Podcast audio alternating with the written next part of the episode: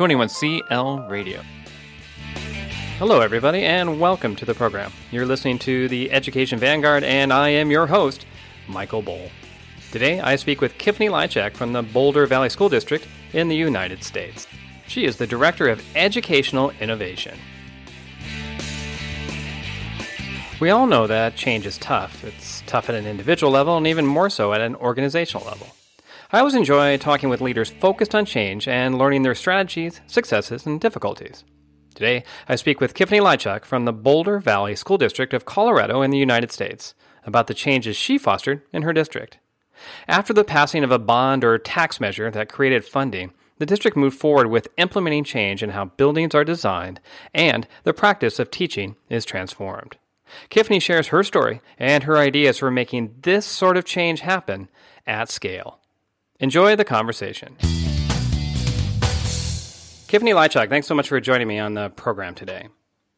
Yeah, it's a pleasure being here with you, Michael. Thank you for having me. Well, it's nice of you to come all the way from Boulder, Colorado, and many of our listeners are international school teachers, so that's probably one of our favorite hangouts in the summer. Yeah, it's we're really lucky to be in the location where we are here and to live in such an amazing community, and we like it for sure. Well, we're jealous. So you're the Director of Educational Innovation at the Boulder Valley School District, and you guys have a cool program there about innovation. Can you tell us, just give us maybe the elevator pitch about your program, what it's like at your school? Yeah, absolutely. So in the Boulder Valley School District, the Educational Innovation Initiative started about 3.5 years ago, and it was really spurred by the passing of our bond in 2014 here. That bond provided funds for 4 new schools in our district, as well as funds for the other 52 schools that we have for development of innovative learning environments. So originally, it was developed as sort of this lens on facilities and what innovative learning environments and building facilities might look like as a result of the support that we have in our local community through our bond. And tied to that also became this idea of innovative teaching and learning practice. So as fun and engaging as innovative learning environments are, they can be very static and very traditional if there's not innovative teaching and learning happening in those spaces. So we've really seen the opportunity to leverage facilities as a catalyst to shifting instructional practices in our school to be more innovative, more student-led, more personalized in nature. So that's kind of the 30,000-foot view. The 4 new schools that we have, one of those is a brand new K-8 school that we have all new staff hired in, and the other 3 are what we call rebuild schools. So buildings that were there previously, we built brand new schools, moved everybody over, kids and teachers, tore down the old ones. So, and those buildings were by and large designed, the architecture firm that designed those buildings is Fielding Nair International. And their building design really focuses on student-centered learning experiences through a learning community model. And so those were sort of the initial kickoffs that we did into innovation here in BVSD. And then partnering with Fielding Nair was a great opportunity for us to also think about what sort of cornerstones of learning might help us to drive instruction in our new innovative spaces. So we've also adopted a set of what we call our innovation guiding principles for the district that help us really keep our true north focused on teaching and learning, and then also the facilities to support those kind of innovative teaching and learning practices that we're trying to implement here. Okay, guys, so we got some cool things to cover here. And one of the first questions I have is going back to that bond issue. So I can imagine here for an international school, it might be the board that might say, hey, we want to see change. Or maybe it might be the school itself, maybe say the administration going to the board saying, hey, here's the changes we want to make. So what happened in your case? Was it the bond measure or people saying, hey, we should do this? Or was it the school pushing to get that bond measure passed with those things inside of it?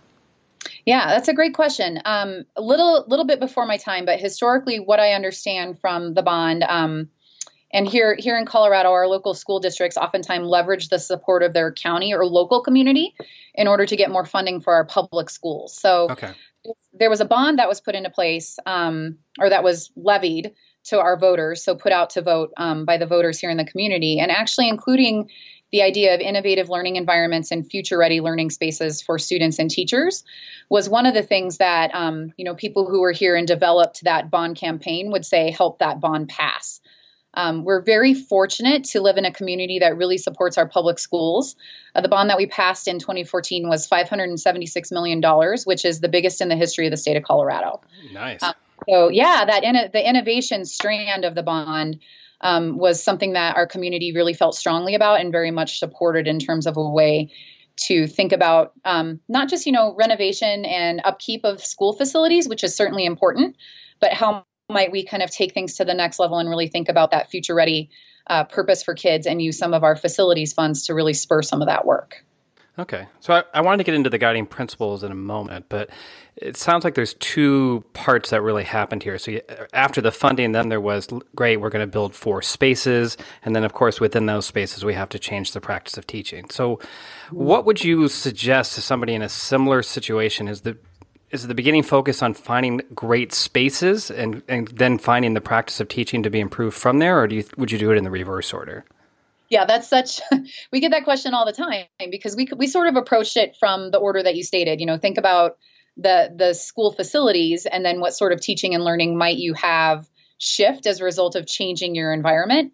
It's sort of a chicken and egg scenario where right. I think seen a lot of great success has been in this idea of changing people's space in a pretty drastic way can also change their behaviors and what they do in terms of teaching and learning practices. So mm-hmm. When your learning environment shifts pretty dramatically, that can give you access as a teacher, as an educator, to a lot of opportunities that either were previously kind of hard, where the building got in the way or the learning environment got in the way, and you had to really work around it in order to accomplish what you were hoping to do. Or it just opened up new opportunities that previously weren't accessible in your previous building. So a very concrete example of this, our new schools are designed in learning communities, which are multi-age spaces where teachers and students share spaces. So no teacher is really assigned. The theory behind it is that no teacher is assigned a specific classroom with 25 kids, that all of the teachers in any given learning community are responsible for all the kids. And that allows for a huge shift instructionally, right? For co-teaching, for team teaching, mm-hmm. for really thinking about how can we strategically group kids in order to meet them where they're at with their instructional need. So yeah, major shifts that can happen as a result of changing the environment. I would say that you have to have both, like some sort of true north or guiding cornerstones or belief statements about what you mm-hmm. believe to be innovative teaching and learning in order to really leverage those innovative learning environments in a way that's sustainable and will stick. And so if you had to do it all over again, you'd follow the same process, design the room first to encourage the change of practice? Do you think that was the right order now? I think if I had to do it all over again, it would have been nice to have a 6-month lead time on some of the I think for the timeline that we were under, and especially with tying innovative teaching and learning practices or switching instructional paradigms mm-hmm. bond funding, the challenge there is that you run into construction timelines.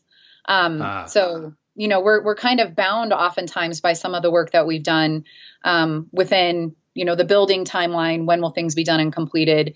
We've since established a lot of really good kind of systems and procedures and professional learning support for the work that we're doing here. But, having 6 months to a year out ahead of time would have been helpful. In an ideal world, if I could have planned things differently, I definitely would have appreciated a little bit more time on the front end, for sure.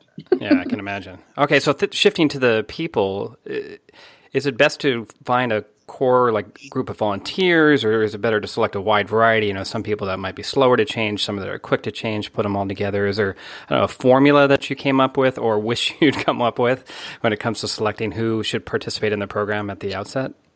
Yeah, that's a great question.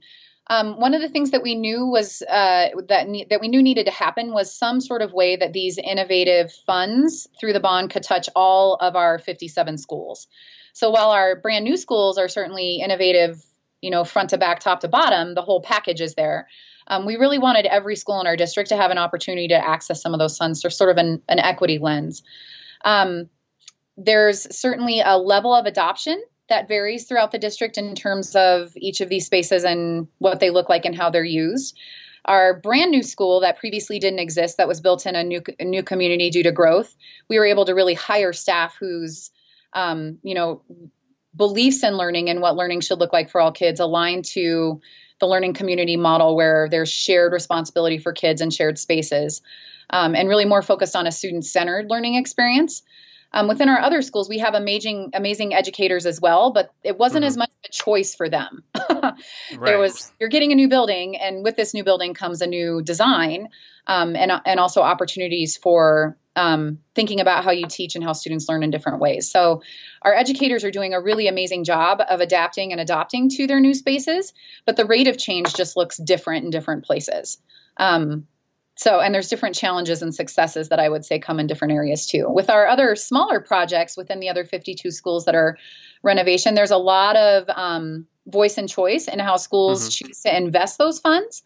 So we've seen a lot of really great excitement generated around that. Our operations folks have said they actually really appreciate the innovation strand because it kind of not distracts, but puts the focus more on the teaching and learning and the fun part of a bond versus the, HVAC systems and heating and cooling and all of those things that aren't necessarily as fun and engaging for stakeholders to think about. So those have been a little bit of a different story in terms of engagement and what we see in terms of shifting practice. A lot of that will depend on where the school decides to locate the space, who manages it, what their learning outcomes are. We ask each school as they create their innovation project plan to really think deeply about what will learners do in the space as a result of changing things. So we've seen really great successes, and also, things are not always perfect. My dear friend, who's our director of ed tech, will say oftentimes that we have to do a lot of innovation therapy with some of our schools. And I feel like that's true, right? Particularly we're by most measures a very successful school district. We certainly have an achievement gap. It's, about 20% of our students that are in that gap, but overall, we're considered to be a fairly successful school, and so that incentive to change what's in many cases already a very, very good school system can be a challenge that we have to overcome sometimes, and really setting the case for change and why we're shifting and asking people to think a little bit differently and outside of the box from how things have always been. Yeah, the resistance is a normal part of any change process, and probably in your role, maybe the most frustrating, or maybe you're the special person that finds it the exciting challenge. But how bad, and this is, I think, is important for people to understand, is just how tough was that resistance within your organization to change, especially since you're looking to do something at such a grand scale? Yeah, I think we definitely have had pockets of it. The opportunities that were presented through giving people resources to help them change, I think helped a lot. Having, these facility funds as well as professional learning support has been a huge help. So I would say, as with any adoption curve or innovation curve, we certainly had people who led the way and who are early adopters and led the charge. We've had people who have kind of watched to see what would happen, more of our early adopters, and got on board fairly early. And we still have folks who don't believe that some of what we're trying to do with the learning community model or maker spaces or more personalized learning is necessarily the best and right way. So I think we have that whole gamut. Having the resources up front in terms of both facility support and then professional learning for our teachers, I think, was a huge help. But it's all a process. Change like that, systemic change, doesn't happen overnight. I think that's the other thing that I've really learned to be patient with is, a 3 to 5 year process. And the growth that we've seen in these first 3 years has really been phenomenal, which is heartening. So every time we have one of those situations where it can be a little challenging or bumpy, or, we need that innovation therapy to happen, it's always good to remember that, systemic change doesn't necessarily happen overnight, that it, it is a 3 to 5 year process for most big changes, at least. So really excited about some of the shifts that we've seen and how it's been able to impact student learning experiences in our district. And, overall, it's definitely something that I feel like has been helpful, having those resources to back it up, as well as, our teacher leaders in the district have been a huge asset. So being able to leverage peer support within our buildings has been really key. There's been a lot of work happening in the district through our ed tech team, and also our teacher librarians, our 21st century librarian cohort, for a number of years before the innovation work started here. So having a certain level of readiness with some teacher leaders in the district has also been, I think, a really huge help in supporting the bumpiness that we've certainly encountered. I know I remember as an early adopter myself, if somebody was to say 3 to 5 years to me 10 years ago, I would have thought, that's crazy. We just need to do it tomorrow. But that's a much more realistic, once you realize that a lot of people don't always want to change, way to look at it. And I guess that gives safety as well, of course, to those that are a little bit slower to, or not slower, is that a fair word? Not as quick to adapt or change. Yeah. Yeah, perhaps a little bit more resistant to it. Yes. It sounds like, and you mentioned this at the beginning, the guiding principles perhaps were the way or just sort of the path forward for the entire district. Can you tell us a little bit about those and what you really like about them? Yeah, absolutely. So we have 6 of them. I'll kind of run through them very quickly and then talk a little bit about the process that got us there and why I feel like they're super important. Sure. So the first one of those is learning is founded in inquiry.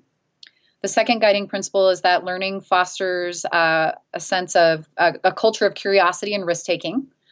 Our third one is mastery of learning is demonstrated in multiple ways. The fourth one is that learning is personalized and learner-led. The fifth one is learning is powerful when students solve authentic problems that impact their local, national, or global community. And our last one is that learning is personalized and learner-led. Okay, I see. Actually, I have them here in front of me. Which one do you think is the most important of that group now that you've used it for a little while? Yeah.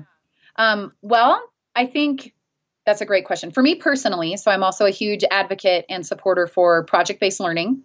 That fifth one, I think, is the thing that I tend to like to leverage most in working with teachers and kids so that they're solving real-world, relevant, authentic problems. So from my own lens, that would be probably my favorite or the one that I think gets us sort of the most bang for our buck. The other ones can be incorporated under that one in many meaningful ways. I would say that our schools and our teachers tend to be really drawn to learning being a social process and learning being founded in inquiry. Those seem to be really accessible. Okay. Well, the inquiry can be a little bit of a change, so that's good to know, right? Yeah, that we're really focused on students asking questions rather than trying to find answers all the time. So I think that those ones have been pretty accessible for teachers. Personalized learning, I think we still have some work to define what that might mean. Yeah, that's tough. It's one of those buzz terms in education that everybody kind of says, but I think true personalized learning is a huge challenge. So, thinking specifically through the space lens, we've done a lot of good work in ensuring students have voice and choice in their learning environment, matching their instructional needs for their space, things like that. And then moving further down the line, really thinking about what does personalized learning mean at a deeper level, I think is a good next step. So, I think that each of them has found a place, and different schools, depending on, what's important for their school's mission and vision and values, tend to be adopted by that school. So when we have schools create plans, we don't ask them to focus on all 6 as a part of their innovation work. They focus on 1 or 2 that are particularly important to you. So for example, our IB school, one of our IB schools in the district, really loved that inquiry lens because it's also a big focus of the IB curriculum and philosophy. Yeah, so it'd be a natural extension for them, of course. Exactly. Yeah. So lots of ways to try to fit and fit with what may already be working well, and then also push a little bit on kind of next level or leveling up instruction and learning opportunities for kids. I wanted to ask you about marketing. So you've got a couple things going on. First, you have a bond measure that's passed, and so you have voters that want to see proof that their money is being well spent. And maybe the buildings themselves are just an easy, great way to do that. And then you have the teachers within the community and the parents as well needing to understand what's going on. So I guess maybe I'll focus in one area here. Do you end up showcasing certain schools that are adopting the guiding principles in a way that is what you envisioned or your team envisioned, and then sort of pushing the other schools to do that as well? Absolutely. Yeah. So that's a great question, is how do we kind of share the great work that's happening?